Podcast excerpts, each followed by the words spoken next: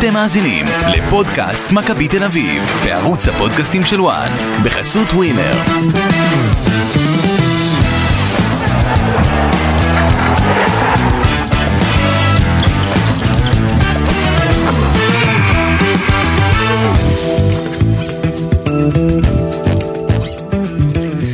פודקאסט מכבי תל אביב אה, חוזר אה, מהפגרה הבינלאומית עם פרק חדש לסיכום האחת אחת נגד בני ריינה. משחק אה, מאכזב במסגרת המחזור השלישי באיצטדיון בלומפילד, מכבי תל אביב מובילה 1-0 משער יפה של מילסון רגע לפני הירידה להפסקה, אבל פותחת לא טוב את החצי השני, סופגת שער שוויון מרגליו של שלומי אזולאי החלוץ, ולא משכילה לנצח. לעיני כ-20 אלף צופים. עיבוד נקודות ראשון של רובי קין, אה, בעידן החדש שנפתח אה, הקיץ במכבי תל אביב. אה, עיבוד נקודות שמביא איתו גם לא מעט סימני שאלה לגבי יכולת קבוצתית, יכולת אישית של חלק מהשחקנים. יש גם שיגידו אולי לגבי ניהול המשחק של קין עצמו.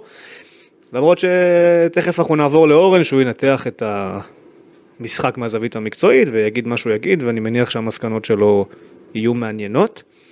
אני רק רוצה אה, להגיד שבעיניי לפחות, אה, בערב הזה נגד בני ריינה, הבעיה הייתה יותר השחקנים שלא מסוגלים אה, להרים את עצמם בנקודות שכבר ראינו אה, בעונה הקודמת. אה, ראינו גם בעונה הקודמת משחקים מאוד מאוד דומים. מכבי תל אביב נוטה להיגרר בקלות מדי לפרובוקציות של היריבות סטייל ריינה של מימר, שזה סטייל סכנין של מימר בעונות קודמות, זה בעצם אותו הסטייל, זה אותו הסגנון. תתפלא, ראיתי מהקבוצה של מימר דברים יפים. לא, אני אומר שיש נפילה לפרובוקציות שם של בזבוזי הזמן, לא, אבל מבחינת כדורגל, ראיתי דברים, ראיתי דברים מהקבוצה שלו, שאני...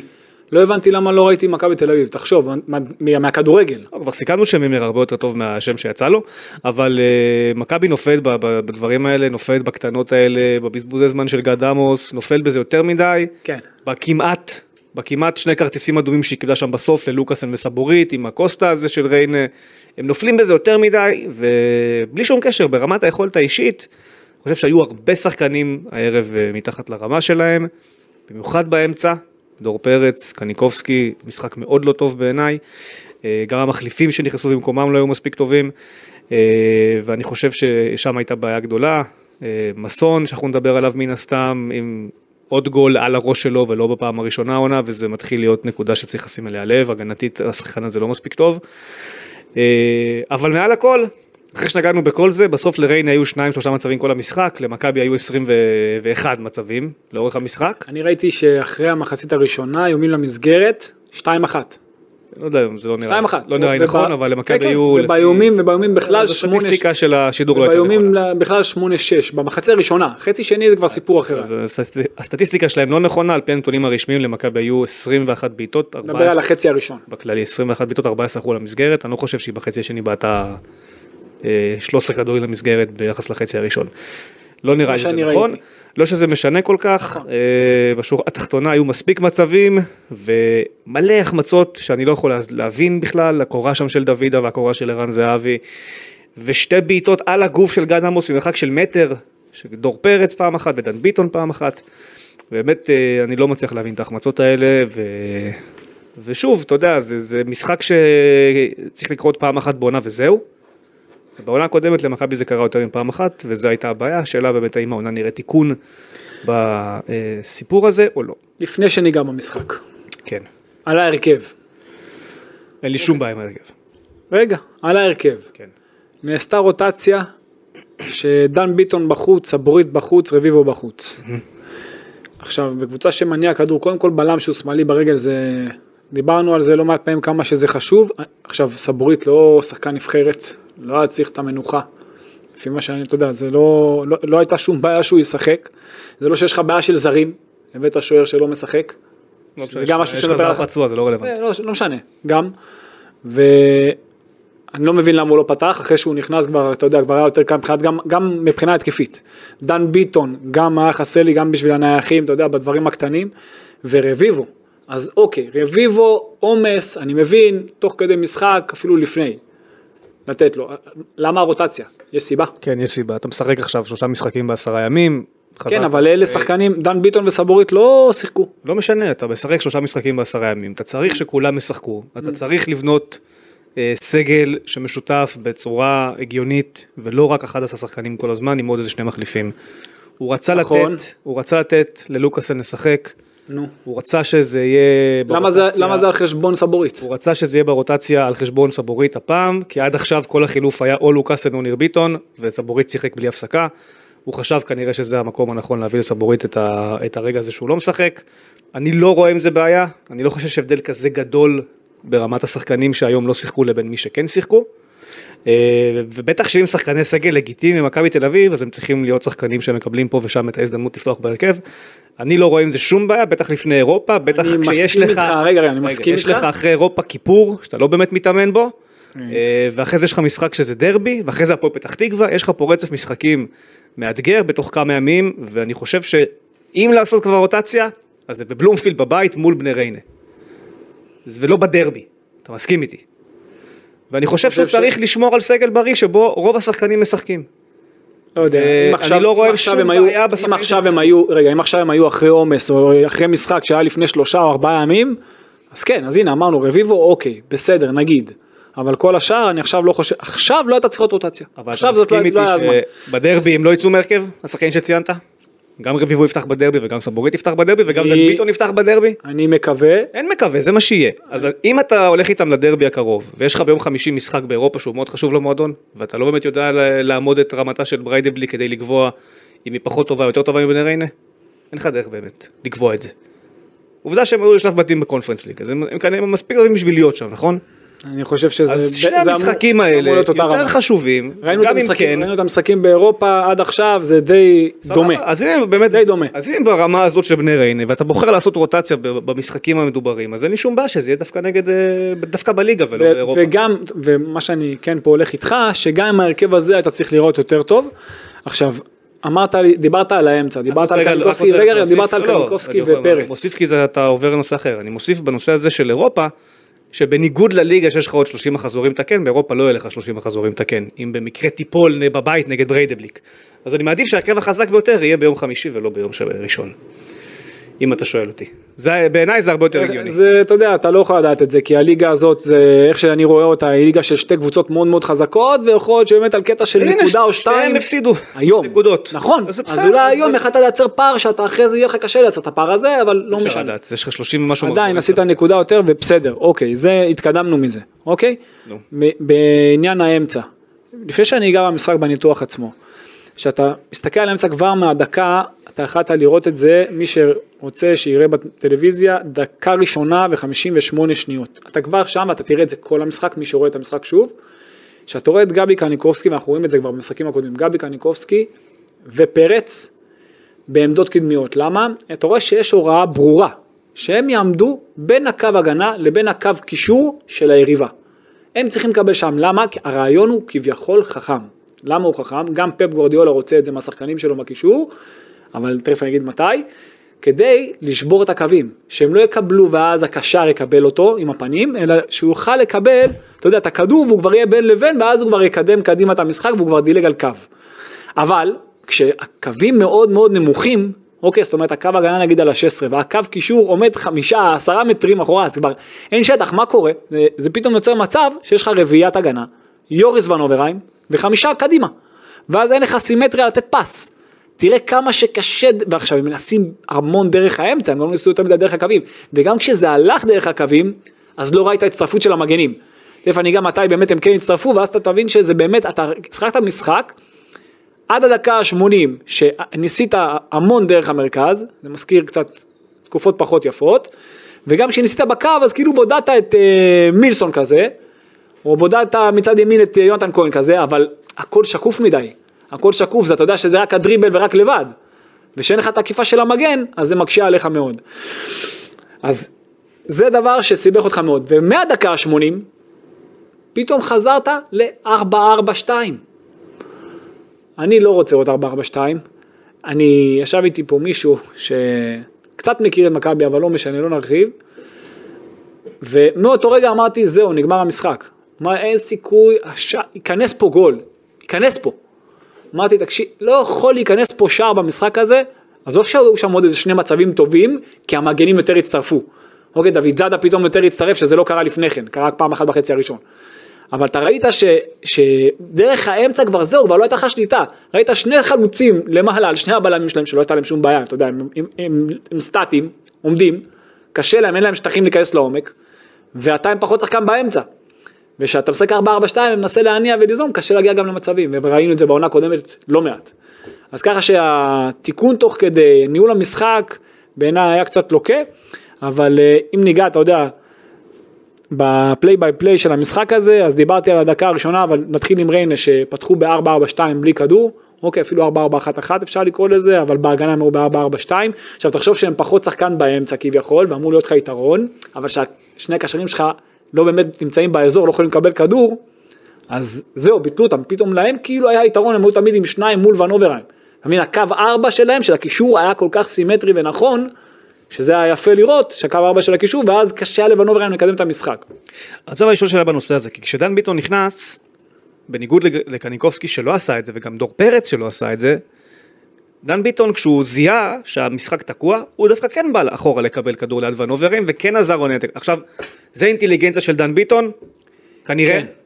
אני, אני לא מצליח להבין למה לדור פרץ ולקניקובסקי אין את ה... אתה רואה שיש הוראה, ברור שיש הוראה, ש- להיכנס כל הזמן להיות בין הקווים הללו. מבין שיש את ההוראה, אבל אתה חצי חייב לייצר לא סימטריה.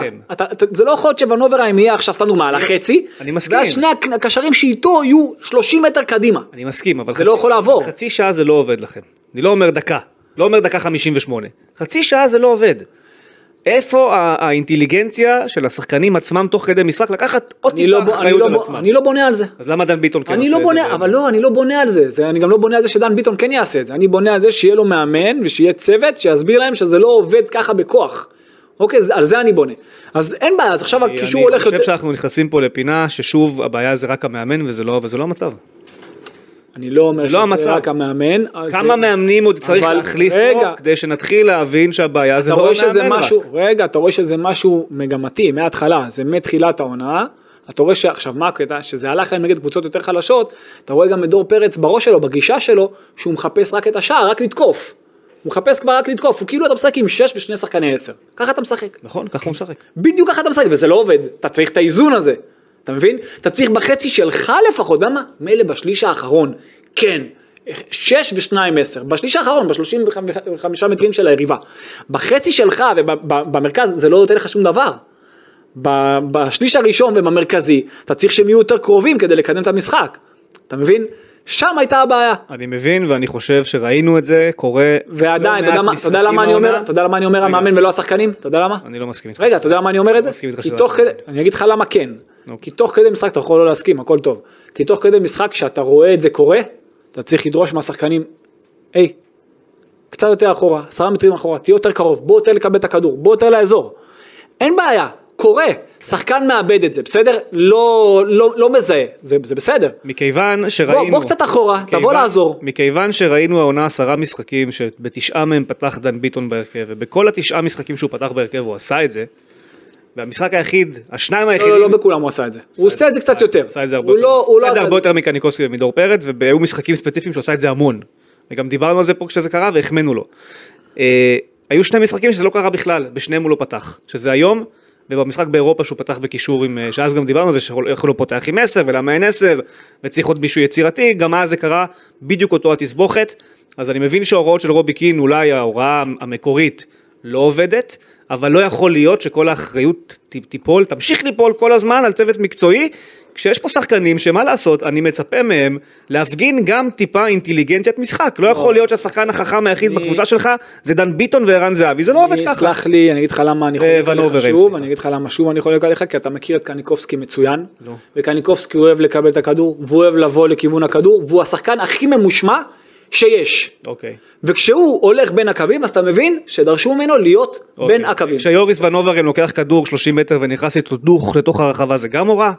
או שהוא ראה באותו רגע מסדרון והלך לשם? שוב, זה שהוא... שחקן צריך גם טיפה אחריות עליו, לא יכול להיות שאנחנו נשב ש- פה שלוש שנים, ונגיד המאמן, המאמן, המאמן, זה אותו סגל, וזה לא רק המאמן אם יש כנראה. דרישה מסוימת, השחקן צריך להיות אני ממושמע לא להוראות חושב של שהדרישה המאמן. הזו היא דרישה של בית כלא, שאם לא תעשה את זה אז אתה עצור עכשיו ל-24 שעות, זה לא לא קשור נכון. לבית כלא, זה קשור לזה שהוא... עובדתית, זה קורה עם עוד שחקנים זה לא קשור אחרים. לבית כלא, זה קשור לזה שהוא צריך למלא את ההוראות, בעיניו, כן? וזה, וזה בסדר, וככה צריך להיות. הוא צריך למלא את ההוראות של המאמן שלו. בעיניו, מה שהמאמן שלו אומר, זה מה שהוא צריך לעשות. אתה- אתה ראית פעם את ההוראות של רובי קין שאתה יכול להגיד את זה? אני לא יכול לא, להגיד. אני יכול לראות מה אני רואה מה שאתה רואה. זה מה שאתה רואה על קר הדשא, זה אף אחד נכון, לא אומר ו- שההוראה אומרת אל תבוא בחיים לקבל את הכדור מיוריס. כשאתה רואה שחקן כמו קניקובסקי, ודיברנו על האופי שלו, שרוצה כן לקבל את הכדור, ואפילו דור פרץ, שבשנים קודמות כן היה יותר קרוב למרכז השדה, ואתה רואה שהוא כל הזמן הולך קדימה, אתה מבין, ואתה רואה שהוא כל הזמן נמצא בין אני מבין הקווים, איתך שכשמכבי מחזיקה את? הכדור, רובי קין נותן 100% אמון בהנעת כדור של יוריס, כדי שהשחקנים יהיו, כמו שאתה אומר, לא, הקווים. יש לו גם דגש לאחרים, זה, רגע, כשהכדור עכשיו אצל שחקן, כל הקטע באימון כדורגל, לא. זה לא עכשיו לתת את הדגש למה שהשחקן עושה עם הכדור. כל השאר שם הדגשים, אוקיי? כי עוד רגע הכדור יהיה אצלם. אם- ותהיה בטוח שהם מקבלים דגשים. אם זה היה הוראות, כמו שאתה אומר, לצו- ל- לפי השיטה שלך, אז כשדן ביטון יורד שלי, אחורה, של- שלו. לפי השיטה שאתה אומר שאתה רואה, כן. לפי, לשיטתך, לפי מה שראית, אם דן ביטון בא יורד אחורה לקבל כדור כמו שש, באותו רגע אמור רובי קין להשתולל, מה אתה עושה? זה לא העמדה שלך, נכון? לך עכשיו קדימה, זה לא העמדה שלך, לא קרה אף פעם. יכול להיות. אז זה אומר שזה לא הוראה כזאת חד משמעית לא, כמו אבל- שאתה מצייר את זה. שוב, הם כנראה עובדים על תבניות מאוד ספציפיות באימונים, אבל לשחקן צריכה להיות גם טיפה, בעיניי, אינטליגנציית משחק, להבין שאם זה בעיניך. תקוע, אם זה תקוע, אני צריך לבוא לעזור. בעיניך, ואף אחד לא עושה את זה במכבי, וזה בעיניי יש- לא רק אימון, יש- יש- וגם שחקנים שלא לוקחים על עצמם אחריות שלוש שנים ברצף. אז יש מאמנים שנותנים יותר חופש יצירתיות לשחקנים לעשות מה שהם רוצים, ויש כאלה שלא. אני בינתיים רואה, שוב, לפי מה שאני רואה במשחקים, שהתבנית היא די ברורה, שהקשרים, ה-50-50, תחשוב ששיחקת היום בלי 10 בכלל, בהרכב הפותח, ושניהם שיחקו כ-10, זה לא סתם. כן. אוקיי, אתה מבין שיש פה, זה, זה לא התפקיד שלהם, הם לא אמורים הרי לחפש להיות שם בעמדה גבוהה. עכשיו, מה שכן עוד יש, זה שאתה רואה את השילוב הזה שערן זהבי כביכול יורד, ואז אתה אמור לקבל כבר, אם כבר אחד מהם יוצא קדימה, או שניהם, אז אתה רוצה שאחד מהם, אתה יודע, במיוחד שהיה שם תמיד הבלם שנדבק לערן זהבי. עזוב שאנחנו פחות אוהבים שהוא יורד את המדרגה הזאת, אבל כשהוא יורד אתה כבר רוצה לראות את התנועת עומק של אחד מה, מהקשרים, של או קניקובסקי או דור פרץ, וגם זה היה קצת מאוחר היום, וגם זה תקע אותך, במיוחד שהם גם עמדו מאוד נמוך, אה, ריינה. אוקיי, אז אתה מבין שהדברים האלה עם הכדור פחות עבדו. ריינה באה מאוד מוכנים, באמת, באה הכי מוכנה שאפשר, חיכתה כמו שצריך בעמדות, עם שני קווים של ארבע, עשו באמת עבודה יפה, וגם מבחינת המעברים שלה, אם היה להם יותר איכות זה גם יכול להיות יותר מסוכן. לוקאסן הציל אותך לא מעט במעברים, באמת עשה שם עבודה מצוינת, גם מבחינת הטיפול של, גם בכדורים הארוכים שלו, ונרחיב על כך. קלאסן וונובר הם היו הכי טובים על המגרש. חד משמעית. ונובר היה מה שהוא עשה בשער הראשון, תכף כן נגיע לזה, אבל אה, אתה רוצה שנגיע לאירועים של המשחק? כן. אז קודם כל אתה הרי לחצת גבוה כמובן, אוקיי, קבוצה שניסתה לשחק ארו- ארוכים, המזל שלך שהיה לך את לוקאסן, עכשיו דיברתי על זה. אה, דקה שישית מילסון קיבל מזהבי, לא הייתה עקיפה של המגן וזה דבר שלא קרה כמעט כל המשחק, אולי עד הדקה 36, תכף אני אגיע לזה. אה, בדקות הראשונות פרץ היה קצת פחות מדויק, דקה 8.58, זה, הסיט- זו הייתה סיטואציה, מי שרוצה לראות את זה, שאחד הבאים שלהם נדבק לערן, כניסה מקו שני יכולה לעשות את ההבדל. זה מה שאמרתי מקודם, אבל זה קורה מוקדם מדי מצד הקשרים, שהם מנסים כבר להגיע יותר מדי מהר קדימה, או שערן כבר יורד נמוך מדי, ואז זה בכלל תוקע לך את המשחק. אה, דקה 14, התקפה שלהם. עכשיו היה פה משהו, שזה היה חורה בעיניי, וזה אתה זוכר שאמרתי לך בתחילת השידור הזה, שהיו דברים שאצל מימר, שאהבתי לראות ואמרתי למה זה לא קורה במכבי. שיש לך קבוצה הרבה הרבה הרבה יותר איכותית, נכון? כשאתה רואה שוואקה, השמאלי ברגל, מקבל את הכדור 35 מטרים נגיד מהשער שלך, אלכסון- בצד אה, ימין שלהם, עכשיו, אתה ראית משהו שלא ראית אצלך, חוטבה עושה לו עקיפה. דוד זאדה לא ידע אם לצאת אליו או חוטבה, והוא בצדק, הכל טוב, הוא נתן ללכת לשמאלית החזקה שלו. עכשיו פה רציתי שניר ביטון היה חייב לצאת אליו ולסגור את השמאל, חייב.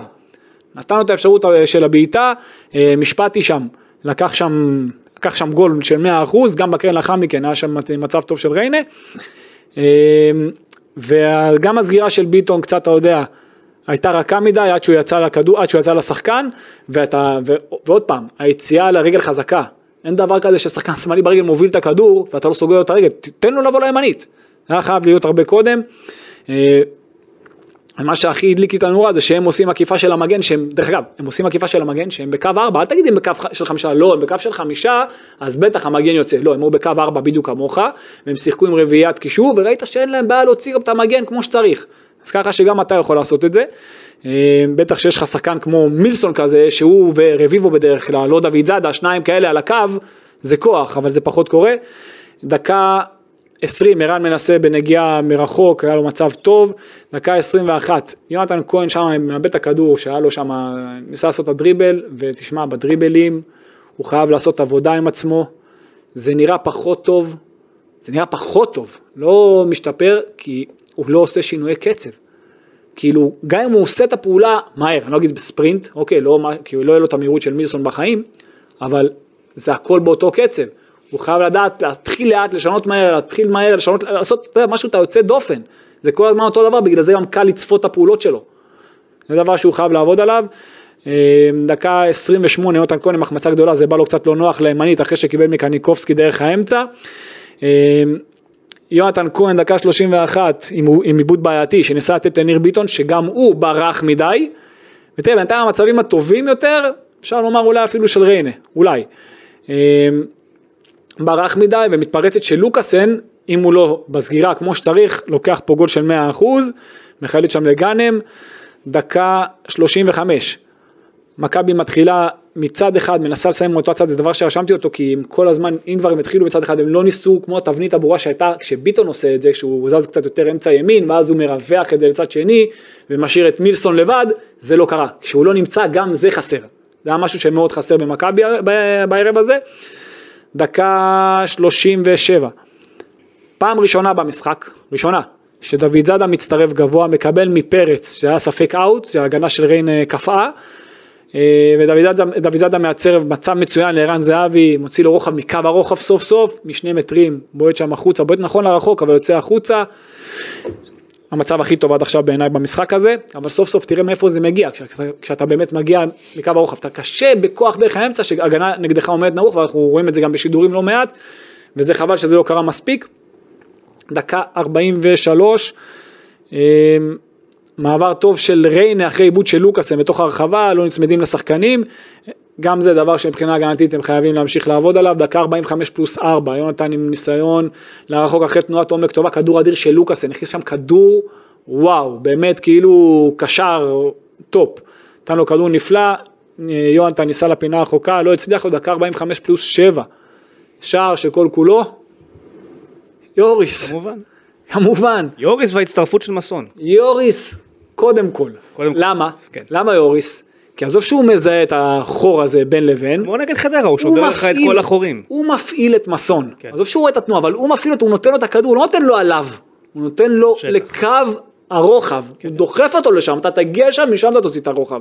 משם אתה תוציא את הרוחב לאחור. ואז, אתה יודע, מקניקובסקי לדור פרץ שמאשר את זה למילסון. וחייב לומר גם קרדיט אה, גדול יש פה לגד עמוס, כן, הוא... שפתח שם את הפינה, נראה לי ציפה שהוא יבעט אותו לפינה. לא, אין דבר כזה, שוער, עשה סגור. את הפינה קצרה, ייכנס ברחוק, תמחא לו כפיים, כן. עם ו.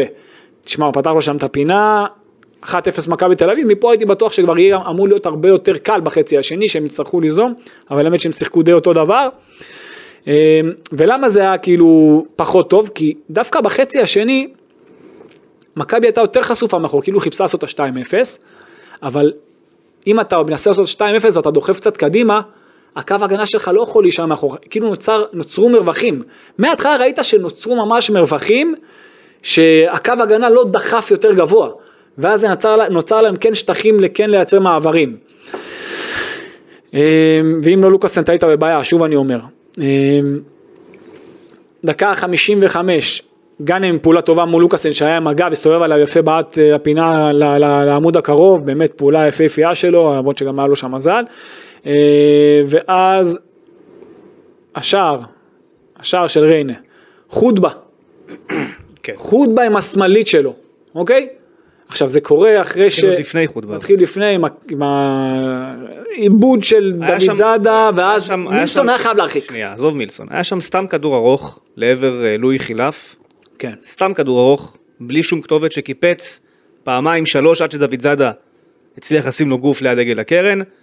בניסיון ההרחקה הוא מרחיק לא טוב, במקום פשוט להעיף את זה החוצה, מה הבעיה להעיף החוצה לצורך העניין? עדיף להעיף החוצה, למה? גם בפרס אאוט, רוב הסיכויים שאתה תביא את הכדור, עזוב כן. שזה בעמדה קצת לא נוחה. לא משנה, לא מעיף החוצה, מסתבך שם עם חילף הזה. אה, מילסון, כמו שאתה אומר. הכדור כבר אצלו ברגל, גם הוא במקום להרחיק מנסה לעשות דריבל, כן, מנסה להחזיק, לא על קו מובן. ה-16, לא ברור למה, ואז חוטבה לוקח את הכדור עם השמאלית. עכשיו, כשחוטבה לוקח את הכדור עם השמאלית, מה לעזאזל מסון עושה ליד לוקאסן? למה אתה עומד שם בכלל? זה, זה היה הזוי. אף כי- אחד לא הסתכל כאילו, הוא לא הסתכל בעצם מה קורה ברחבה. תקשיב, הוא היה עם הוא הגב, רק על הכדור. הוא היה עם הגב לאזולאי.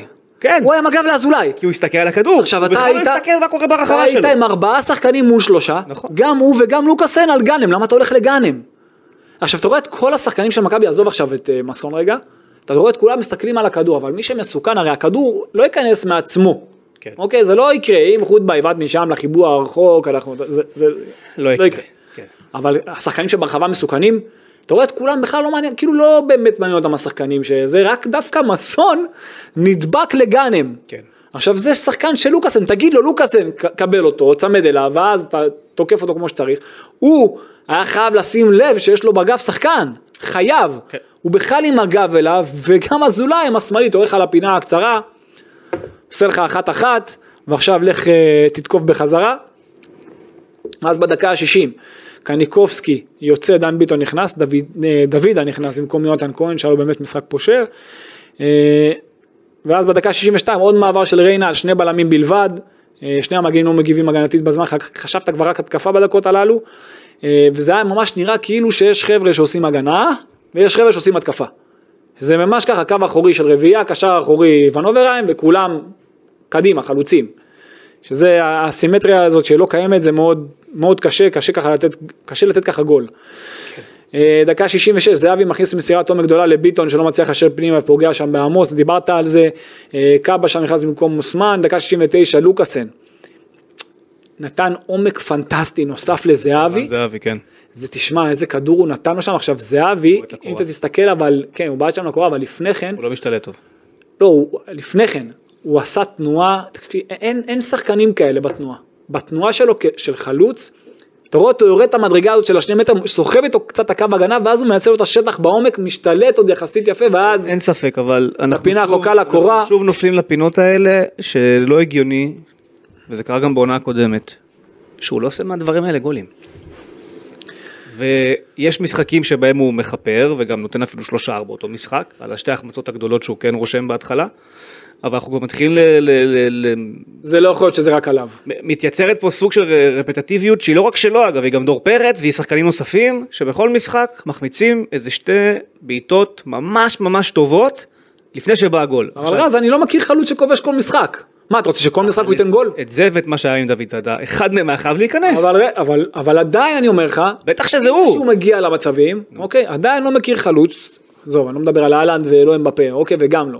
שכל משחק נותן גול וגם הוא לא. מגיע למצבים. אני לא אומר שהוא לא שהוא הבעיה, אני אומר שלא הגיוני שיחס המרת המצבים של מכבי תל אביב, בדגש גם על זהבי ספציפית למשחק הזה ומשחקים קודמים, הוא לא גבוה יותר. הוא צריך להיות גבוה יותר. הוא לא מחמיץ מצבים של 30 אחוז, הוא מחמיץ מצבים של אחד על אחד אבל- מול שוער מ- לבד, מצבים נוחים.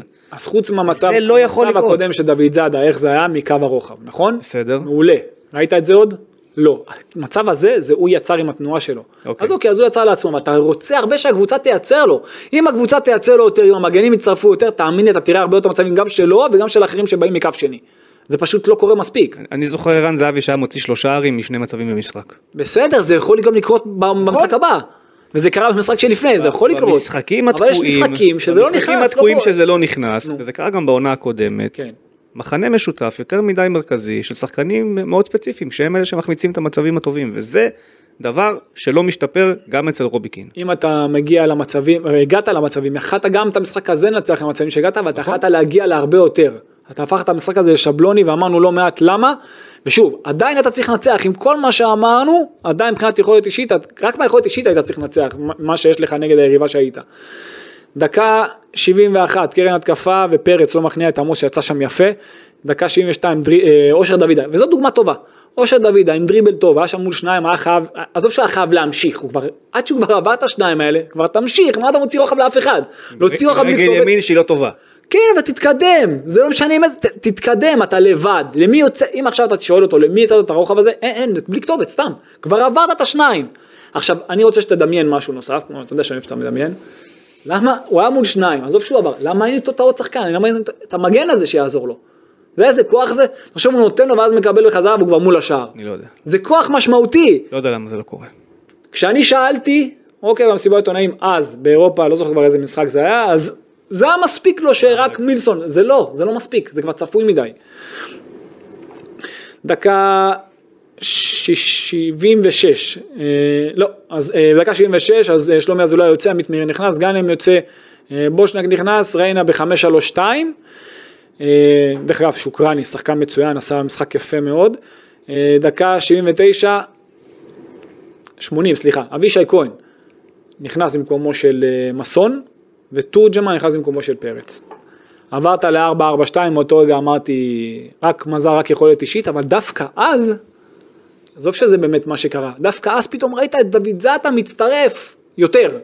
ופעם, ופעם שנייה במשחק עושה את העקיפה, עושה, פעם, פעם הקודמת לא הייתה עקיפה, עושה באמת העקיפה שם לכנף, ועוד רגע דן ביטון שם כבש. אה, מכבי שעברה ל-4-4-2 כבר באמת היה לה קשה גם מצבים, היה עוד איזה מצב אחד שם גם כן. של דוד על הקורה. בדיוק.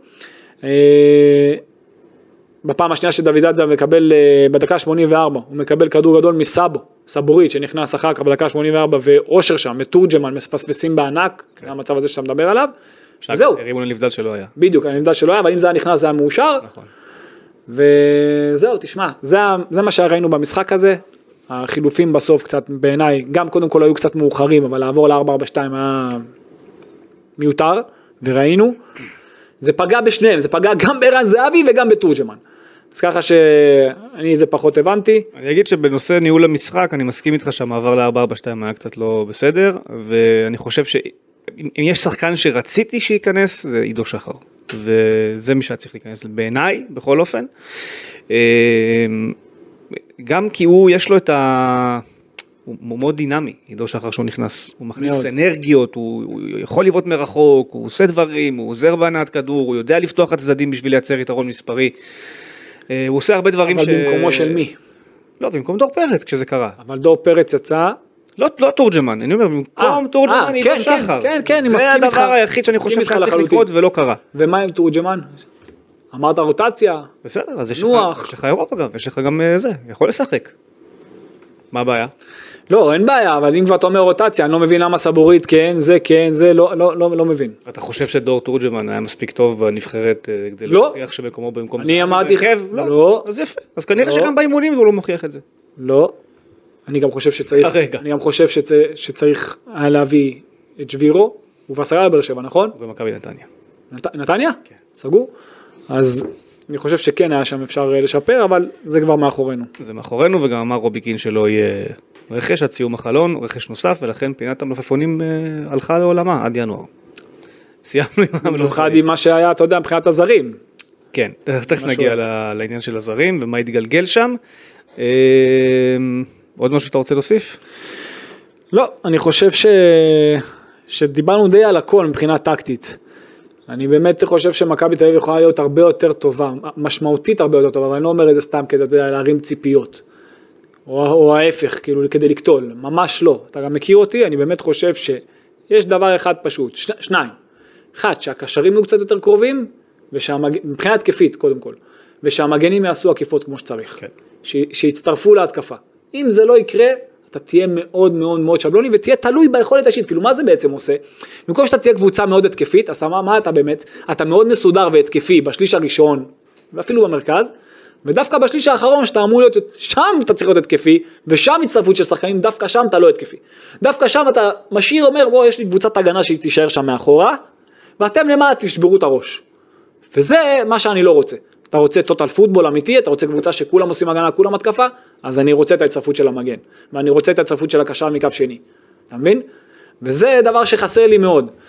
ומבחינה הגנתית, אתה נגעת בנקודה הזאת בשער ודיברנו על זה לא מעט, מסון במשחק הראש. לא בעיה לקחת את המגרש, אוקיי, לעשות קו ארבע, לקחת את הרביעיית הגנה שהולכת לשחק, אוקיי, לחלק אותו לרבעים, אוקיי, ממש, עם קונוסים, עם כיפות, אוקיי, ולעשות, לייצר מין תבנית של מסירות, ואז לדחוף כדור ארוך. לדחוף כדור ארוך כל פעם על שחקן אחר, הנה. משהו באימון, ותאמין לי, הם עושים את זה, הם גם עשו את זה ב... עושים את זה לפני משחק, בחימום כן. לפני משחק, אבל, אבל לא. אבל זה חייב להיות הרבה יותר הנמסון, לדחוף לו כדורים על הראש, כמה שיותר. זה לא יכול להיות שהוא מגיב כך. אם הוא מגיע, הוא מרחיק לאמצע. אם הוא לא מגיע, עושים לך מהלך עליו. זה לא יכול להיות. לא יכול להיות שהוא עומד הפוך לשחקנים. לא יכול להיות שבכדור גובה, יש לך מגן עם חור. נכון. ובמיוחד שמשחקים נגדך על כדורים ארוכים. שם מכבי תל אביב והצוות אימון שלה חייב לשים את הדגש. חייב. חייב, זה פעם אחר פעם. אתה ראית את זה בתחילת המשחק. ואמרתי לך, ישבנו, דיברנו. בתחילת המשחק ראית את זה שבשלושים מטר הוא שוגה. אין כוח בעולם שזה לא יקרה גם בתוך הרחבה. זה היה לי ברור שזה יקרה. אתה מבין? וכשזה קרה, אז גם קיבלת את הגול. זה ככה, זה, זה, זו קרבה, שמשהו שאתה לא עובד עליו, דווקא על זה אתה תקבל את הגול. כן. מסכים. אה, נדבר על... אה, אפשר בעצם לעשות סיכום של חלון העברות הייתי אומר למכבי תל אביב, רק אגיד שאחרי המשחק רובי קין מדבר אה, משהו כמו רבע שעה של ראיון, אה, איתי לפחות, מאוד... אה, אני חושב שבגישה שלו, בצורה, בצורה שבה הוא דיבר, אתה ישבת לידי במספרים של רובי קין, עד היום כשהוא הגיע, ואתה היית, היית לדעתי אפילו בשלוש כאלה מתחילת העונה. כן. הוא הרגיש שהוא כזה מאוד... מתגונן. לא, לא, לא, לא מתגונן, אה, אני בוחר את המילה שהיא לא מתנשא. למה? לא, אה, הוא מתנשא? לא, אני בוחר מילה שהיא לא מתנשא, אבל היא... יאיר. ה vibe היה קצת כזה... אני יודע מה אני עושה, נכון? היה כזה vibe כזה בתשובות שלו. אני יודע מה אני עושה. אני מבין מה... אבל אני... הבנתי מה אתה אומר, אבל אני יודע מה אני עושה. אתה כן. מכיר את זה? זה היה ה vibe. היום אני חושב שזו הפעם הראשונה שהוא הגיע, והרגשתי שהוא... שהוא... שהוא הרגיש על עצמו שהוא לא עשה משחק טוב. הוא היה כזה קצת פגיע בתשובות שלו, וקצת הקול היה יותר עדין, והתשובות היו יותר מפויסות, והוא כן קיבל ביקורת והבנה. מה כן- למשל? תספר לי. כל, ספר לכולם. כל מיני דברים שהוא התעמת עליהם תוך כדי, תוך כדי הדברים, על, על הקשרים, על למה זה לא עבד שם היום באמצע. למה? מה הוא ענה? ה- למה? מה בעיניו? אני אמרתי מה אני ראיתי. מה... חשב- לא, השאלה לא הייתה לגבי עמידה טקטית, אבל אה, הוא כן הסכים שהיה משחק לא טוב באמצע חוץ מיוריס, ו... ושהיו כמה שחקנים שלא עמדו בציפיות אה, כמו שצריך, אבל הוא אומר, אבל אני לא יכול להאשים אותם, כי זה באמת הרגיש לי שאנחנו עשינו משהו לא בסדר. כאילו כן לקח אחריות עליו. אנחנו זה כאילו הצוות. אז בוא נקווה שאתה יודע, מזהים בדיוק את זה. אז, אז אני אומר שהוא כן- הוא כן הרגיש לי, הרגיש לי קצת צניעות בתשובות ובפגיעות. הרגיש לי שהוא, שהוא מבין שקרה כאן משהו במשחק הזה, שזה גם, גם עליו, אוקיי? אולי יותר עליו, פחות עליו, לא יודע איך הוא לקח את זה, אבל בתשובות הרגשת שהוא, שהוא אחרת. זה לא התשובות של, אני, אני יודע מה, מה לא בסדר, אני, אני, ש- שהרגשנו ממנו לפני, אתה כן. מבין מה אני אומר? הוא כן בא בגישה יותר, אה, בעיניי, יותר אה, מפויסת שכזו, יותר מוכנה אפילו גם להכיל אולי קצת ביקורת עליו, משהו שפחות קרה בפעמים קודמות, לא, לא רק אחרי משחקים, גם לפני משחקים. אה, ודיבר בצורה מאוד פתוחה וכנה, ואני חושב שהוא קרא לזה אה, קריאת השכמה למשחק הזה, לאיך שהוא מסתיים, קריאת השכמה, אז אני, אני חושב שאם אני, אם אני מבין אותו, אם, אם, אם הצלחתי להבין את רובי קין אחרי 11 משחקים איתו, כשהוא אמר קריאת השכמה, לדעתי זה גם היה מכוון אליו, ולצוות ולא רק לשחקנים, ולכן יהיה מעניין לראות את ההפקת לקחים במשחקים הקרובים, אם תהיה כזו, אה, ומה היא תהיה. עכשיו לגבי החלון שמסתיים לו. אה, טוב, נתחיל מזה שקיקו בונדוזו, ארבעה, שישה שבועות, היעדרות, בעקבות הקרע קטן במיניסקוס, ועבר איזשהו תהליך, לדעתי זה נקרא לפרסקופיה, אם אני אומר נכון? ארטרוסקופיה, לפרסקופיה, לא משנה, חתכו לו חלק קטן במיניסקוס שנפגם, לא הוציאו את כולו? לא, לא תפרו, אה, חתכו את החלק הבעייתי, אוקיי. הבנתי שזה היה ממש פרוצדורה מאוד מאוד מהירה וזריזה, והוא אמור לחזור לאימונים תוך שבועיים שלושה, ואז, חודש ושבוע, שבועיים הוא צריך אה, לחזור לשחק. שזה בעצם אחרי הפגרה הבאה, כן. בול מול מכבי חיפה, זה המשחק שמחכה להם אחרי אם הוא הפגרה. ממש יעבוד קשה זה אולי יהיה קצת לפני. כן, אז אה, זה לגביו. ומגיעים לנושא של אה, החלון הזה ואיך שהוא הולך להיסגר, שכמו שהדברים נראים הוא הולך להיסגר עם שתי עזיבות של גיא מזרחי, שזה כבר הבנו שזה הולך לקרות, בטח ברגע שאבישי כהן הגיע, ושל אילון אלמוג. לפי רובי קין, הוא אמר most likely שלא יגיע, זו הייתה התשובה most likely that we will not bring another player, אז לא אמור להגיע חיזוק, הם לא בונים את זה, לא בונים על זה.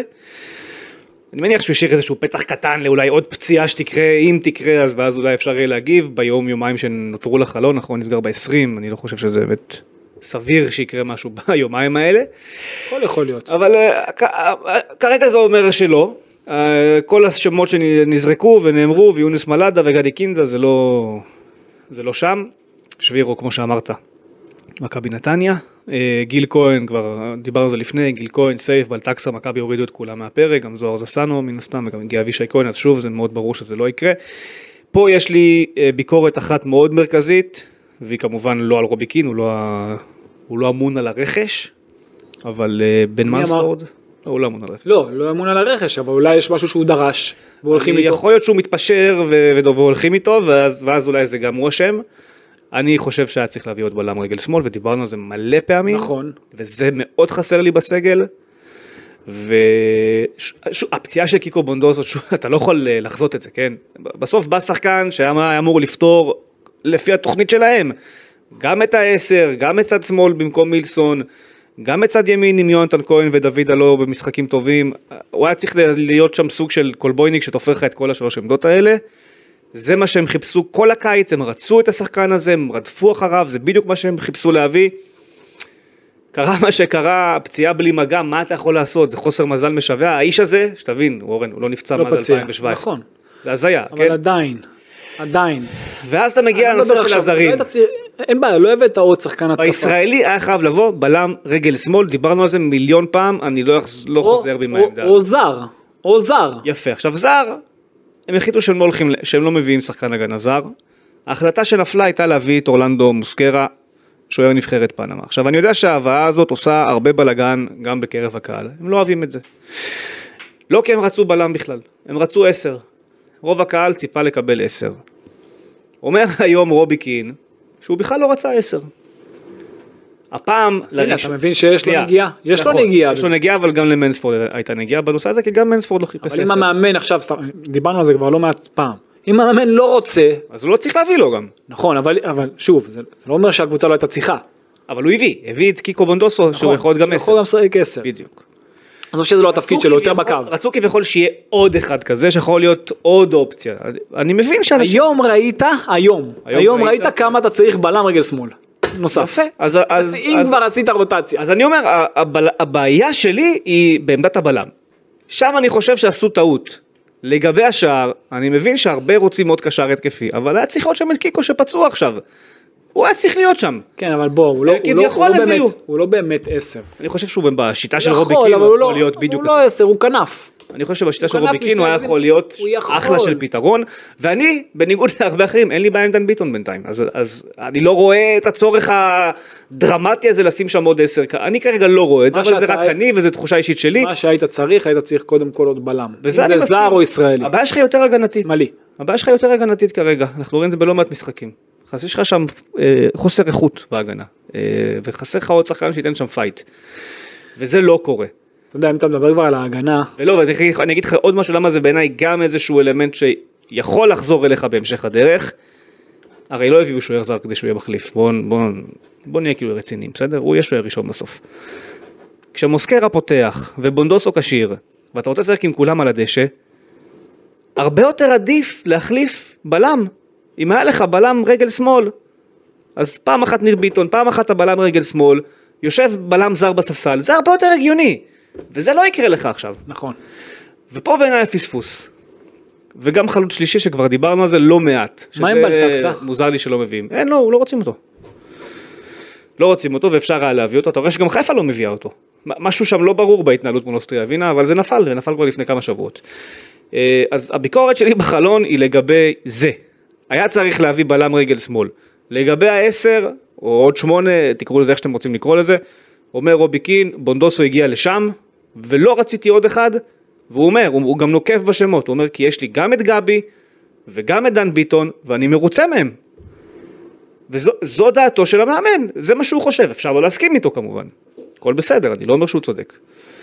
אבל זו התשובה, זה למה לא עשו. עכשיו נעבור למוסקרה. הידיעה הכי מפחידה שפרסמתי לדעתי בשנים האחרונות, הידיעה של מוסקרה, כי אתה אומר כאילו מה קשור. שוער מהליגה בוונצואלה. יצא פעם אחת לאירופה בקריירה לבול הספור, ליגה שנייה בטורקיה, גם שם לא הצליח כל כך. כן, נתן, נתן קיץ אדיר בנבחרת שלו, הכל בסדר, אבל אתה אומר, מה, איך זה קשור גם, ממתי מכבי, להביא שחקן מוונצואלה למכבי, זה לא קורה, זה לא קרה, מהליגה בוונצואלה. ו... לא קרה, לא היה. לא קרה ולא היה. כן. אה, ואני חייב להגיד לך שאני קיבלתי את הפרופיל שלו ואמרו לי, זה האיש. כשפרסמתי שיש משא ומתן מתקדם, אני אתן לכם את המאחורי הקלעים של הידיעה, ידעתי שהוא כבר סגר, סיכם. כאילו ידעתי שהכל סגור, שהוא גם, ידעתי שגם בדרך לארץ. ומתי הוא נוחת, אבל כל הסיפור הזה של לפרסם את זה כצעד אחד אחורה, זה היה כדי להרוויח את הדרמה בנתב"ג. כי היה לי ברור שיהיה דרמה בנתב"ג, כי ידעתי שהנחיתה היא ב-11 בלילה. אז אמרתי אין סיכוי שהוא נוחת ב-11 בלילה לעשות בדיקות רפואיות, הוא לא יכול. ולכן מה שיקרה ב-11 זה שיבוא לשם, יעשו לו משהו שם בשדה, ויחתימו אותו. ובדיקות יעשו ביום אחרי. זה היה פשוט גם לוגיקה של איך עובד חלון העברות, יש לך רישום לאירופה שנסגר באחת בלילה. ולכן פרסמתי משא ומתן מתקדם בשביל להרוויח את הנחיתה, כי ידעתי מתי הוא נוחת. אבל עדיין זה הפחית מאוד, ואני יכול להגיד לך שהיה מכבש, מכבש הודעות מטורף שקיבלתי אחרי פרסום הידיעה, שחלק מההודעות היו גם מסוכני שחקנים וגורמים מאוד בכירים בכדורגל הישראלי, שאמרו לי, הפילו אותך. התעקשו איתי שהפילו איתי, הפילו, הפילו אותי, שאין סיכוי שזה בכלל יכול לקרות. מה, מה הוא קשור למכבי תל אביב, למה שוער מוונצואלה, איך הגעתם, למה שוער בכלל, הרבה לא הבינו את זה. אבל באמת שזה היה מידע שהגיע ממקור ברזל ולכן לא היה לי שום פחד ללכת בסוף עם הידיעה הזאת וכשקיבלתי את ההחלטה שאני מפרסם אותה אז ראיתי שלם עם זה וראיתם שזה גם קרה. לגבי הלמה הביאו אותו, אומר רובי קין, לא חשבתי שהתחרות על עמדת השוער היא מספיק טובה. מה? רציתי לראות שוער. אבל הבאתם שוער שבוע קודם. שכנראה הם לא שלמים לגביו במאת האחוזים. אחרת לא הייתה סיבה להביא. אז למה הבאתם אותו? אני חושב שהם הביאו אותו מתוך הפחד שלא יהיה להם מי להביא. זאת אומרת, מאיזשהו, אולי מאיזשהו חשש שהעסקה הזאת של מוסקרה לא תקרה, והיא אכן ראית מתי היא מתרחשת, היא מתרחשת ביום האחרון של הרישום לאירופה, עזוב שהייתה צריכה לקרות 20 שעות לפני, מה שקרה זה שמוסקרה אה, התבטלה לו טיסה. הוא היה תקוע במדריד יום שלם. זאת אומרת, זה גם עיכב שם את ההגעה שלו. הדבר היחידי שיוכל להסביר את הדבר הזה, זה שמדובר יהיה בשוער שהוא עילוי. עכשיו אנחנו עוברים ליכולות שלו. שאין דברים כאלה. אנחנו עוברים ליכולות שלו. ומעבר לאנשים... מה שראינו, זה, זה לא בטוח מה שיהיה. מעבר לאנשים שהלכו וראו וידאוים שלו, וכמובן הוא כבר מתאמן עם הקבוצה כמה ימים, ורואים אותו באימונים, וגם אני היום יצא לי לראות אותו בחימום, אה, עוצר שם כמה בעיטות. מהרשמים שאני מקבל מכמה אנשים, כולל מבן מנספורד אה, בעצמו, הם סבורים שמדובר באמת בשוער שיהיה שובר שוויון. הם משוכנעים בזה. עכשיו תשאל, אז למה הוא לא פתח היום? נכון. והשאלה היא נכונה. אה, ואומר בעצם רובי קין, וזה היה ההסבר שלו, הוא אומר אין לי שוער ראשון עדיין, אני, זה משהו שמבחינתי העמדה הזאת היא פתוחה לבין השלושה. דרך אגב, חייב לציין שמשפטי... משפטי בסדר גמור. כן. אבל אני לא יכול, לא יכול להבטיח לך שמוסקרה לא יהיה בשער ביום חמישי. אם, אם יביאו שוער זר, אני מניח שזה מה שיקרה.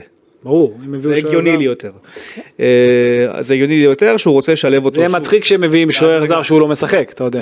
זה ברור, אם יהיה שוער זר שהוא משחק, ולכן אני אומר, זה לא... זה מביך. אבל שוב, לפי, גם לפי הדיבור שדיברתי עם אנספורד, אני לא רואה תסריט שהוא לא יהיה שוער ראשון. רגע, אבל אוקיי, רגע, לא, לא, שנייה, אני חייב שנייה לחזור אחורה. כן. למה אבל הוא לא שיחק? היום? כן. לא, היום, אז הוא אמר, הלכתי, הלכתי עם משפטי, הרגשתי שאני רוצה את משפטי, היום. הוא מבחינתו, כמו שאני רואה את זה, הולך לעשות רוטציה גם בין השוערים. לא, זה לא, שוער צריך לדעת שהוא שוער ראשון, ושוער שהוא מגיע צריך להבין שהוא הראשון, ברור שאם הוא עכשיו מרסק לך משחקים. אל תשכח שיש פה גם אלמנט של שוער שלא מכיר אף אחד עדיין. בסדר, אז מה? שפה ועבודה. ושרייקוביץ' הגיע לפה לא אחרי כמה דקות הוא שיחק? רייקוביץ' יודע אנגלית, יש פה דברים שצריכים עוד להיבנות, יש פה דברים שזה... שוער זה הכי קל.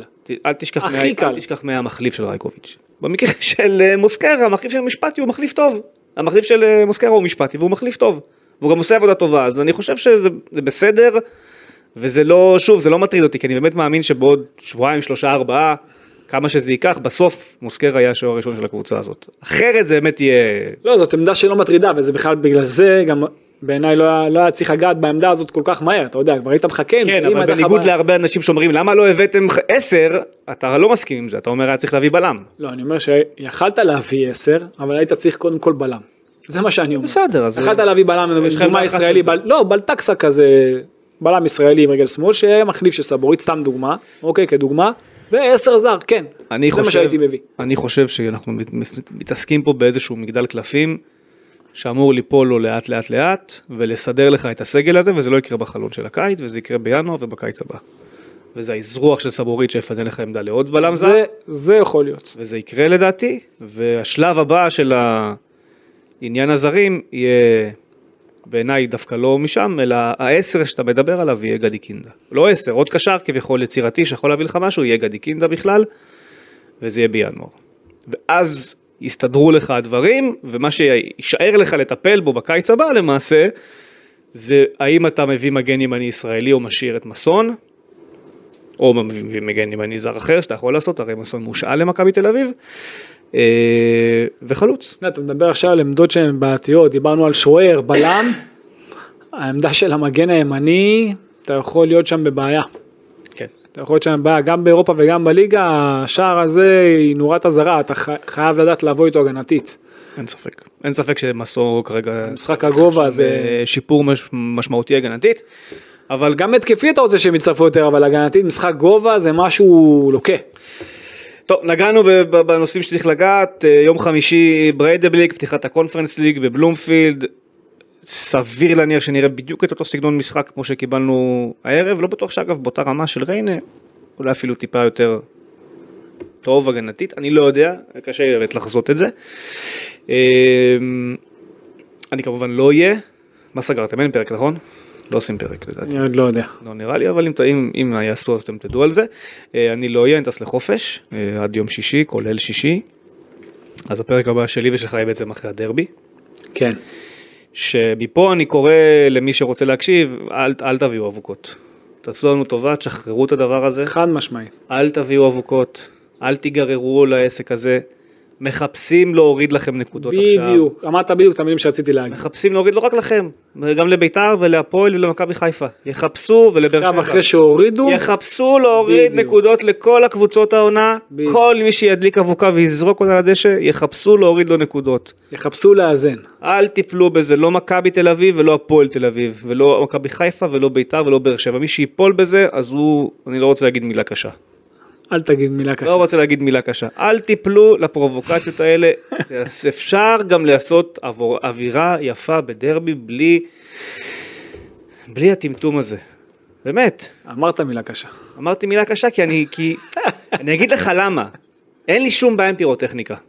אני אפילו אוהב פירוטכניקה. אבל אם אתה יודע שהחוק בליגה שלך מוביל עכשיו להפחתת נקודות, ואתה בכל זאת עושה את זה, במילים אז אחרות, מה אתה, אז, אז, אז יש הרבה חוקים, זה לא חכם. יש הרבה חוקים שאנשים לא מבינים אותם. נכון. פעם קיבלו עליהם עונש והיום לא מקבלים עליהם עונש. כרגע שמקבלים על זה עונש, דלגו על זה, זה רק יפגע בכם. בדיוק, באהבה אין שלכם. שום אינטרס. זה יפגע באהבה שלכם, שחררו את זה. כרגע. הם מורידים נקודות, אתם רואים שהם מורידים נקודות, ויחפשו להוריד לכם נקודות, תימנעו. חד משמעית. אפשר לעשות אווירה יפה גם בלי זה, ואם כבר הדלקתם, אל תזרקו את זה לדשא. יש הבדל בין נסיבות רגילות לנסיבות מחמירות, דיברנו על זה כבר. ובטח שאל תזרקו את זה לקהל היריב. שזה מכבי חיפה עשתה נגד... אל. תביאו, מה עכשיו אל ת... בדיוק, תזרקו זה. ומלכתחילה אל תביאו פשוט. איזה דבר אתה. פשוט אל תביאו. התחלת טוב, מה אתה רוצה להרוס? לא, אני מסכים, אל אבל אני... תזרקו לשם, אל אבל זה תזרקו ברור לי לשם. שהם יביאו, בגלל זה אני אומר. אל זה תזרקו ברור לי לשם, שיהיה, זה כל כך אל ברור. תחזיק את זה ככה, תחזיק את זה. אבל בגלל שזה ברור. שיהיה, אני אומר לפחות הצעות ייעול. הצעת אה, משהו. תסיים שם, אחרי זה לא... ההצעה המקורית, אל תביאו בכלל. תשחררו את זה, באמת, זה, זה מעיק. זה לא, גם לא כיף להתעסק בזה, לי כעיתונאי, אחרי משחקים, אני צריך להתעסק בשטויות האלה של הורדת נכון. נקודות ובתי דין. אה, אז זהו, זה יהיה אחרי הדרבי. אה, קודם כל שנאחל שנה טובה, בדיוק, תן לי להתחיל קודם, לך חג קודם. שמח. למה לכולם, לכל המאזינים, לכל מי שרואה אותנו, יוטיוב וכו', אה, באמת שנה טובה, מבורכת, שנדע רק טוב ורק בשורות טובות בשנה החדשה. ולך באופן אישי רציתי להגיד גם, אתה יודע, כמובן חג שמח, ושתמשיך להיות בדיוק איך שאתה הכי מקצועי שיש. שבאמת תלך עם האמת שלך וכתבה כזאת או אחרת, אם יש לך משהו שאתה מרגיש שזה מה שנכון, תעשה איתו עד הסוף. תענוג לעבוד איתך, באמת, בכל דבר, גם פה, גם בשידורים, סריה, ליגה הספרדית, הכל, ושרק נצליח ושיהיה טוב. אז אני אגיד, כולנו. קודם כל תודה, אני אגיד שזה הדדי לחלוטין, אני חושב שמה שאני ואתה בנינו פה הוא משהו מאוד מאוד יפה, ולא סתם זה מצליח, ויש את ה... לא יודע אם אתה מכיר את הקטע הזה בטיק טוק שרץ עכשיו, על איזושהי בחורה שמדברת על כך שהיא לא יוצאת עם חברות שלא מרוויחות שבע ספרות. לא מכיר, אין לי טיק טוק. אוקיי, אז אני אגיד שבלעדיך לא היינו מגיעים למוצר שעושה חמש ספרות בהאזנות לכל פרק, אה, והסיבה שזה קורה, מעבר לזה שאנחנו מעניינים ביחד, ואוהדי מכבי אוהבים לשמוע את מה שאנחנו אומרים, אה, אני חושב שזה קורה כי אתה מפרשן קדימה. ואין הרבה פרשנים שמפרשנים קדימה, ויש בזה לפעמים גם סיכון. כי לפעמים דברים שאתה אומר שיקרו קדימה לא קורים, ואז, אתה יודע, יש פתח לביקורת, אז אני רק רוצה להגיד, אל תשנה את זה בשום צורה, תמשיך ככה. אין פרשנים שמפרשנים קדימה, זאת הדרך לפרשן כדורגל, וגם אם לא מסכימים איתך, ומן הסתם לא יסכימו איתך לאורך הקריירה, זה לא צריך לפגוע בשום צורה בצורה שבה אתה עובד, ולא סתם המוצר הזה, שאני, שאני ואתה מייצרים, הפך להיות מוצר כזה מוצלח. הוא מוצלח כן. בגלל שאתה מפרשן קדימה, ולא אומר לי שבעיטה היא בעיטה יפה ושמסירה היא מסירה טובה. אז תודה רבה, ריגשת מאוד, ואתה יודע, אין, אין גם דרך אחרת. בכל החיים, אני תמיד, אתה יודע, יש אנשים שהגישה שלהם, ככה אני רואה את זה, הגישה שלהם, אתה יודע, היא הגנתית. אוקיי, אם זה נראה את זה בכדורגל, אז הם לא ייקחו את הסיכונים. מבחינתי, גם בפרשנות, גם בעסקים, גם בהכל, כדי להצליח באמת, אתה תראה את המאמנים הגדולים בעולם, הם, ההתקפיות שלהם זה לקחת סיכונים, זה להוציא את המגנים קדימה, זה לעשות את הדברים שאחרים לא עושים. זה לחשוב על הזוויות, על הכל, על כל הדברים הקטנים, וגם בזה, אתה יודע, כשאני רואה משחק, הייתי רואה עם אבא שלי, זיכרונו לברכה, משחקים, כמו שאתה אומר, שהוא היה רואה, היה שומע, פרשן כזה או אחר, והוא היה שומע ממנו איזו בעיטה או איזו זה, אז הוא אומר, זה מה שראיתי, אל תגיד לי, זה כבר ראיתי. נכון. תגיד לי מה אני לא רואה. בדיוק. זה הסיפור. עכשיו ככה, שם צריך לקחת את הדבר הזה, ככה אני חושב, אבל כל אחד שעושה משהו טוב לו, זה... לא, זה בסדר, זה גם בסדר שאנשים מפרשים את זה בצורה אחרת, וזה בסדר שאנשים לא מתחברים לזה, ויש גם אנשים שלא רוצים לפתוח את הראש לעוד עולמות של כדורגל, שזה גם, הכל בסדר, כל אחד וזכותו. אני אומר, אני, הבקשה שלי ממך לשנה החדשה זה אל שאל. אל אנחנו- זה- תשתנה, זאת הגישה והכל תמשיך בסדר. בדיוק ו- באותה צורה, ובכללי, אנחנו נמצאים בעידן של רשתות, ואתם רואים מה קורה בחוץ, ואיזה אלימות אנחנו רואים מהנוער. גם השיח ברשת, תרגיעו אותו טיפה, תורידו איזה כמה אוקטבות למטה, לא צריך לחפש בכוח לעשות רע לאנשים. בגלל זה לא צריך את ה- להיות זה ברשתות. המסר שלי. או צריך- לא להיות. הרשתות זה פרנסה, אבל אפשר גם להתפרנס בלי להיות אה, מלוכלך, וגם אפשר להיות אוהד רגיל מן המניין שרואה משחק, שרוצה לבקר משהו שהוא שמע והוא לא אוהב בלי להיות מלוכלך, גם את זה אפשר לעשות. זה נכון. אז אני אומר, תהיו טיפה יותר טובים, זה הכל. הכנו שנה טובה גם לאלה שמבקרים וגם לאלה שמציק להם וקצת ממומרים, אתה יודע, בריאות, מדיטציות זה דבר חשוב, מדיטציות זה דבר חשוב, זה מרפא אותך, זה עושה לך אווירה טובה, אווירה טובה. ממליץ בחום, דבר איתי בילד הראשון אם יש לך זמן למדיטציה. בשני, דבר איתי בכלל אם יש לך זמן ל... אתה תראה שיהיה, אין לך זמן למ... אתה תראה, בלי ש- הדיטציה אחר כך. אתה תראה שיהיה, אוקיי, אנחנו נחזור, אה, לשמחתי זה גם מוקלט וגם מצולם. אתה תראה אז אנחנו נוכל לחזור לרגע הזה. זה רק מתגבר, זה אה, התחיל בפעם בשבוע וזה נהיה כל יום, זה מתגבר, מדיטציה או ילד? הילד מתגבר זה בטוח, בכל יום, לא, בכל שעה הוא מתגבר, המדיטציה אני לא בטוח אם זה קורה. אוקיי, אה, בסדר, טוב. קודם כל תציע נישואים, אנחנו מדברים פה על זה. אוי, עכשיו לא התחתנת אפילו. עכשיו הוא רוצה להפיל אותי, אתה מבין? בסדר, לאט לאט, זה יגיע, גם זה יגיע. גם אה, אתה צריך לחשוב קדימה בהכל, גם- גם בזה, הכל לעומק. הכל לעומק, יאללה. ויאללה, להתראות. כל טוב. ביי ביי.